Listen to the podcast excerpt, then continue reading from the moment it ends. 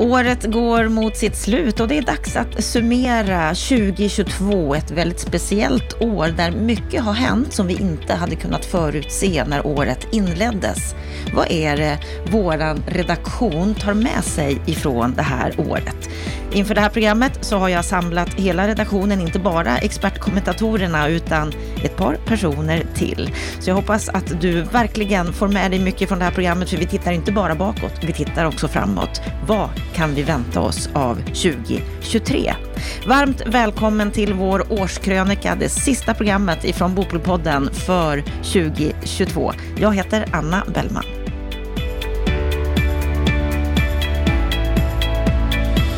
För att sammanfatta året 2022 och blicka framåt på 2023 så har jag samlat hela redaktionen för bostadspolitik.se. Det är inte ofta vi gör det, men idag så görs det. Och då vill jag börja med dig, Ulrika Liv, kommunikationschef på Obos. Om du tittar tillbaka på 2022, vad är det du framför allt tar med dig? Ja, coronaåret var, eller coronaåren var över och vi tog sats in i det nya året med ny energi, gott hopp om framtiden. Bostadspriserna var all time high och vi som jobbar med ny produktion såg framtiden som ljus.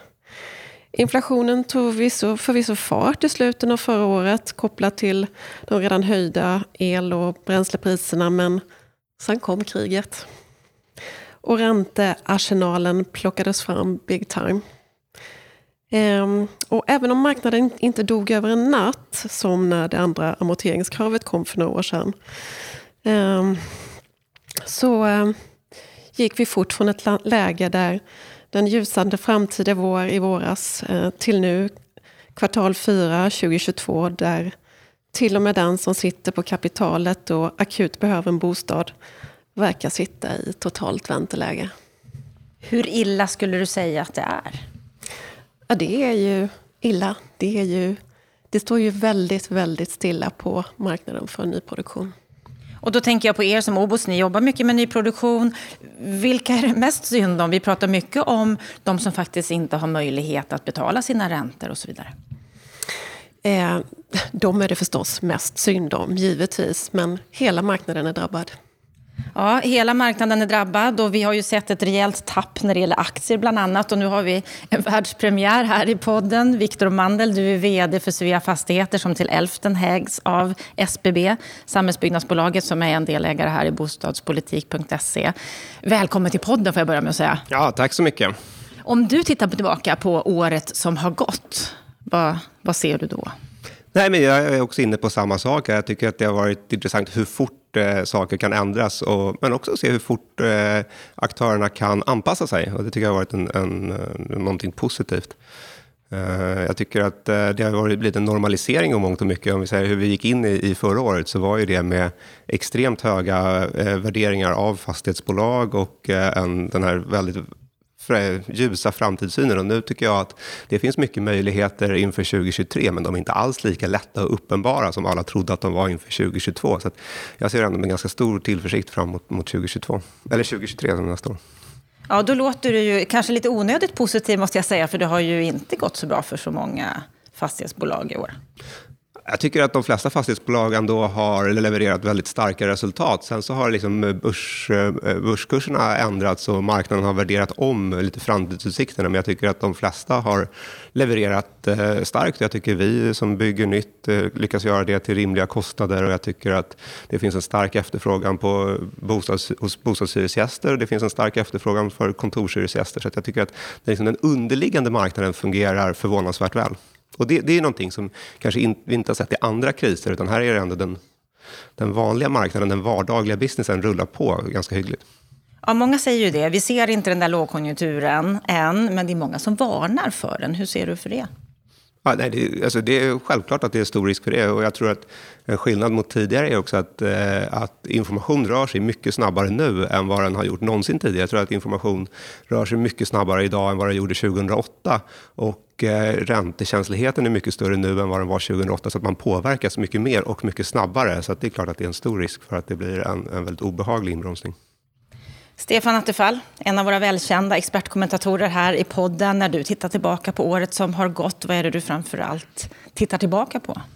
Nej, men det är som eh, både Ulrika och Viktor var inne på. Dramatiken i omställningen från att alla stjärnor står rätt till att nu är det den perfekta stormen på något sätt. Och, och eh, allt ser då lite mörkare ut. Men samtidigt som, Viktor säger att många av de här bolagen som man då är orolig för kommer säkert landa på fötterna. Det kan vara enstaka bolag som går på öronen. Men det som händer det är ju att nu konsoliderar man sig. Man försöker stabilisera sig och ta hand om det man har och avvakta lite grann. Problemet är att det är just det som är problemet. Det vill säga all nyproduktion stannar av. Därför att man vågar inte, man orkar inte, man vill inte i det här läget när kostnaderna stiger så dramatiskt på byggmaterial och samtidigt som räntorna stiger och marknaden är osäker. Och osäkerhet är det värsta som finns. Så att eh, vi har en dysterhet när det gäller nyproduktion. Det är det mest dramatiska. Sen kommer det säkert vara en del bolag som, som behöver rekonstruera sig och så. Men generellt sett så är jag inte så orolig för de befintliga fastighetsbolagen. Eh, det kan vara lite tuffare år, men det kanske alla behöver också. Det ska inte gå för lätt heller. Va? Så att det, det, det är den här dubbla synen. Och så tror människor då att ja, men bara för att de där företagen går med vinst så kan de bygga nytt. Ja, men det är just det som är problemet. Kalkylerna går inte ihop för att bygga nytt. Och då förvärras bostadsbristen och då får vi också de sociala effekterna av det också. När du ser det här, när du ser liksom de här sociala effekterna som, som kommer, vad, vad är det vi framför allt kommer att få se här? Nej, men det är ju helt enkelt att människor som är inne på marknaden, som har det relativt bra ställt, de kommer alltid lösa sina bostadsproblem. Problemet är de som ska in på bostadsmarknaden, unga, de som exempelvis invandrarfamiljen som har etablerat sig på arbetsmarknaden, fått ordning och ska nu söka sig en bostad för sina barn. De får inte det, de har inte kapital, de har inte kö poäng på kommunala bostadsföretagets köer och de har inte heller kontaktnäten som många andra har. Så du får alltså den här sociala uppdelningen mellan de som har och de som inte har. Och den förstärks. Lägg där till då att vi måste renovera upp de gamla lägenheterna i hyresbeståndet vilket gör att vi får färre billiga hyreslägenheter. Och det är den stora politiska utmaningen och som tyvärr inte något regeringsalternativ har visat något svar på. Och nu har vi en ny regering Mm. Är du imponerad? De har ju än så länge inte gjort så mycket väsen av sig på det här området utan de måste försöka hitta en agenda och framförallt att möta den här tiden man är inne i. Och det tror jag är svårt, därför att det är också svårt att rent politiskt hantera det akuta läget. Däremot kan man ju ta tillfället i akt och göra långsiktigt riktiga saker. Och det är ju det man hoppas på. Men vi får se vad som händer nu framöver. Lennart Weiss, en annan av våra välkända expertkommentatorer. Vad säger du om 2022? Jag tror man glömmer bort att den största dramatiken har ju hushållen drabbats av. Med 10 procents inflation då förlorar ett vanligt hushåll en och en halv månadslön. Om man tar in det och funderar på det en stund så inser man, på tal om det som Stefan sa om att vi kanske lever i olika världar, många hushåll, så, så är det en enorm dramatik. Och det fortplantar sig in i, i vår bransch. Men där är ju bilden tudelad. Alltså, från ett bygg bransch eller byggföretagsperspektiv så, så är det verkligen två bilder. Infrastruktursidan den tuffar och går. Och om man tänker att vi ska fördubbla elproduktionen i det här landet på 15-20 år och då ska ju mycket av det som vi redan har ersättas så är det ju en fantastisk marknad. Eh, stora delar av den kommersiella byggsektorn går också bra. Precis som Viktor sa här så det tuffare går för hela det offentliga byggandet. Kontor går bra, infrastruktur, eh, Eh, varor och så, det, det, går bra. Utan dramatiken som man ju inte har varit med om sedan början av 90-talet, det är ju bostäderna. Och, och det är det som är när man har ett långt perspektiv på det här, jag kom in i branschen hösten 90 och, och, då var det liksom precis som det var hos, i vår bransch eh, förra hösten, happy days. Va? Och så är man med om det här väderskiftet i år, då, då känner man vibbarna av 1991 när plötsligt bara allting förändrades. Men det finns ju en skillnad, eh, det finansiella systemet, bankerna och så är mycket stabilare. Men eh, jag tror att det finns en hel del eh, dolda risker runt hörnet som skulle kunna potentiellt innebära att, att det här fallet som vi har i bostadsbyggandet nu kan vara mycket längre än vad man tror. Det är många som tror att om räntorna börjar falla tillbaka nästa år och, och, och, och eh, att inflation och räntor faller tillbaka, att vi då får en normalisering. Jag, jag tror att det här kan ta lång tid. Jag, kan, jag, tror att det kan ta en väldigt lång tid faktiskt. Och en, en Eh, eh oklar faktor i det här det är ju byggpriserna. Där många tror att de kommer att falla, men det tror ju inte jag. Därför att eh, energipriserna de har kommit för att stanna. Och stål och betong, som är våra huvudinsatsvaror, de är eh, elberoende. Elpriserna kommer sannolikt att vara på den nivå vi är idag. Det här är det nya normala. Dieseln kommer inte falla tillbaka. Därför så ska man inte tro att det kommer en enkel frälsarkrans i form av sjunkande kostnader, utan vi måste få en normalisering av ekonomin så att hushållen kan efterfråga mer. Och det är som Stefan säger, där famlade regeringen och oppositionen. Där får vi vänta på svar.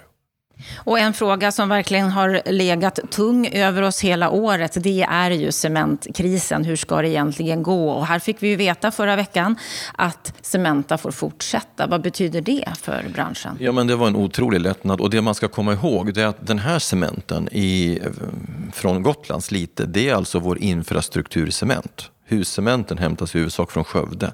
Så hade det blivit stopp på Slitecementen, då hade det blivit problem i den sektor som faktiskt tuffar och går. Så det var ett otroligt viktigt besked och där kan man bara säga att eh, byggföretagen har gjort en otroligt viktig och bra insats som lobbyorganisation och, och lyckats klargöra för politik och myndigheter och kanske även juridik hur allvarligt det här hade blivit om, det hade, om man hade tvingats stänga ner.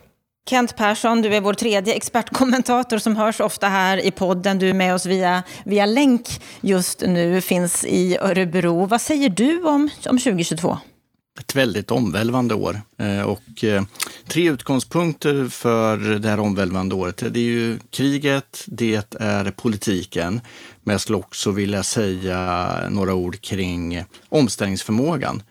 Börjar vi med kriget så är det ju först och främst ett helt förfärligt krig som skördar mängder av offer och som påverkar hela Europa. Jag tror att få av oss hade trott att vi skulle gå ifrån en stabil eh, fred i Europa med öppenhet till att hamna i det här läget med ett, med ett pågående krig faktiskt i Europa och där Europa dras in i det här kriget allt mer.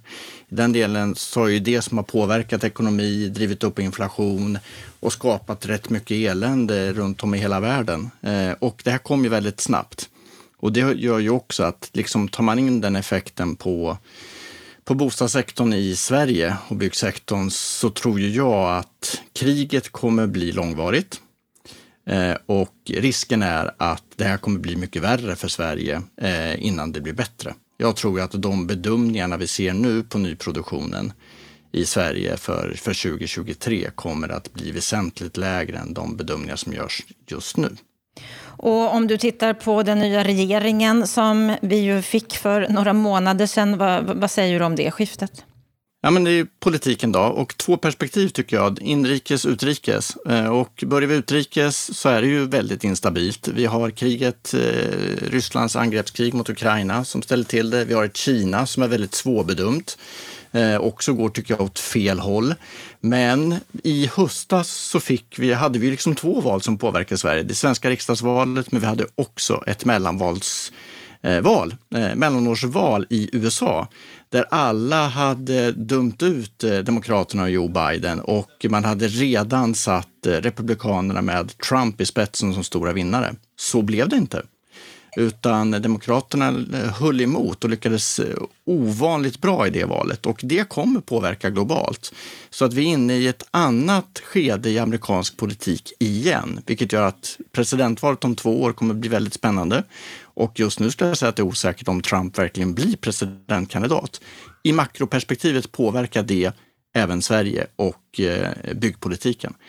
Tittar vi då på, på regeringen så fick vi en ny regering och det som då skiljer det, den här regeringen mot eh, eh de tre senaste regeringarna, alltså två socialdemokratiska regeringar och en alliansregering, det är att den här regeringen har ett majoritetsstöd i riksdagen. Det gjorde att nu i veckan fick man faktiskt igenom sin budget utan att det knappt skrivs om det i media. För att det var faktiskt på första gången på väldigt, väldigt, väldigt många år som en sittande regering fick igenom sin budget. Eh, det borde vara det normala, men så har det inte varit. Så det gör att vi kanske ändå får en annan stabilitet i svensk politik. När det gäller bostadsfrågan, så bekant har de ju ingenting i vare sig regeringsförklaringar eller i tidöavtal. Men den här krisen som pågår kommer tror jag, tvinga regeringen att börja agera under våren. Annars kommer risken vara för stor att eh, byggkrisen eh, i sig leder Sverige in i en ännu djupare lågkonjunktur och det klarar ingen regering av att sitta bara och titta på. Nej, de klarar inte av att sitta och titta på, men samtidigt så har de ju inte varit så proaktiva, precis som du säger, när det gäller bostadspolitiken. Vad, vad kan vi vänta oss kommande år här? Kommer våra nya bostadsminister att kunna göra några förändringar? Man har inte förberett någonting som regeringsunderlag och det gör väl att jag tror inte vi ska förvänta oss några stora reformer under de här fyra åren. Men om man då tar min tredje linje in i att sammanfatta 22 och blicka lite framåt 23 så är det omställningsförmåga. Det vi vet från tidigare kriser i Sverige är att regeringar brukar kunna ta tillvara på kriser och också genomföra förändringar som är nödvändiga eh, lutat mot just krisen. Och vi vet också att den här typen av kriser om regeringen klarar av att hantera dem, stärker förtroendet för regeringen. Så att om den här regeringen klarar av att eh, leda Sverige i den här krisen hyggligt, då kanske det gör också att de kommer få ett ökat förtroende och då kanske i slutet på mandatperioden att de även törs börja titta på, på bostadspolitiken. Men jag tror inte vi ska ha för stora förväntningar. Jag tror att det här kommer att handla om att att så att säga bara hantera bostadspolitiken eh, lagom den här mandatperioden. För att man har helt enkelt inte förberett några reformer och då är det svårt att under sittande mandatperiod komma på vad det är man ska reformera och genomföra det. Så att jag tror att vi får påverka partierna med siktet till nästa mandatperiod. Eh, bostadspolitik, det är de långa linjernas politik. Mm, bostadspolitik är de långa linjernas politik. Vi kommer inte se några stora reformer de kommande fyra åren men förhoppningsvis så kommer vår nya regering att klara sig hyggligt. Viktor Mandel, vad har du för förväntningar på 2023? Ja, alltså sett ur, ur ett bostadspolitiskt perspektiv så har jag egentligen inga förväntningar alls. Jag tror att det inte kommer hända någonting av, av någon större betydelse. Eh, sen så tycker jag att det ska bli väldigt spännande att se hur, hur hyresförhandlingarna landar 2023. Eh, och det är lite kopplat till den här eh, hållbarheten i den här trepartsöverenskommelsen som jag tror får en utmaning att landa i år, men kommer vara extremt svår att nyttja eller använda den metodiken under nästa år. Så det ska bli väldigt spännande att se om det, om det fungerar. Eh, men, men, annars så tycker jag att 2023 ska bli väldigt spännande. Jag tror att det är, kommer krävas ett hårt arbete Eh, men att det då går att hitta mycket nya kreativa lösningar. Så jag, jag, ser verkligen fram emot att årsskiftet ska komma här, så att vi kan lägga det här 2022 bakom oss. Ja, och när jag pratar med många chefsekonomer så säger de ju att ja, vi är inne i en svår tid, men 2023 kommer att vara ett förlorat år. Det är först 2024 det kommer att vända. Stefan, vad tänker du om 2023? Förhoppningsvis så får vi stabilitet under 2023. Vi börjar veta var vi står någonstans och det skapar lite mer av möjligheter att göra affärer och att eh, också få igång i viss mån också både nyproduktion och andra saker. Tittar man på regeringen så tror jag att de har sagt att de ska underlätta planprocesser, regelförenklingar och också främja småhusbyggande. Och där finns ju områden att göra mycket på, långsiktigt viktiga saker. Eh, sen har vi startlåneutredningens förslag som är färdigremitterat och klart. Det förväntar jag mig att man ganska snabbt på det nya året eh, sätter en proposition i riksdagen kring. Då finns det förutsättningar också att när konjunkturen vänder uppåt så kan man ha det som ett hjälp. Sen finns det en sak till som måste åtgärdas omedelbart och det är den här Svea hovrätts dom som har kommit när det gäller presumtionshyror för de som bygger nya hyresrätter och vill att de ska kunna avvika ifrån, ifrån vanliga eh, förhandlingssystemet ventilen som har funnits där som Svea hovrätt har gått in och förstört kan man säga på ett mycket märkligt sätt. Och då krävs det att man åtgärdar det med lagstiftningshjälp och där måste man göra någonting akut. Så det förväntar jag mig att regeringen tar tag i. Ja, Ulrika, vad säger du om 2023? Har du några stora förhoppningar om det året? Jag kan väl egentligen instämma med föregående talare i att eh, vi kanske får ha lite eh, lite mindre förväntningar inför det kommande året än vad vi kanske hade när vi gick in i 2022. Vi vet att vi kommer att ha ett extremt tufft år framför oss. Ehm, ehm, jag ser fram emot att se hur den nya regeringen kommer att införliva de löften som man har lagt fram, som Stefan är inne på, kring mer möjligheter för byggande kring, i småhus. Men också hur man främjar det eget ägda boende, vilket man ju har pratat mycket om. Jag hoppas verkligen att man kan hålla i eh, eh, tidigare inslagna strategier kring eh, klimatfrågan. Vi vet att vår bransch står för en väldigt stor del av eh, eh klimatutmaningarna och klimatavtrycket. Så att, eh, eh ja, klimatdeklarationerna är på plats och nu kommer vi att få se resultatet av dem och kommer sannolikt tala sitt tydliga språk och guida oss framåt i de frågorna. Lennart, när du blickar framåt på 2023, vad, vad hoppas du då? Jag vet inte vad jag hoppas, men jag, jag förväntar mig att det kommer bli spännande och, och omvälvande på många sätt. Jag förstår det Viktor säger, att han vill ha ett nytt årsskifte, för att jag tror att det blir ett jäkla spännande år för fastighetssektorn.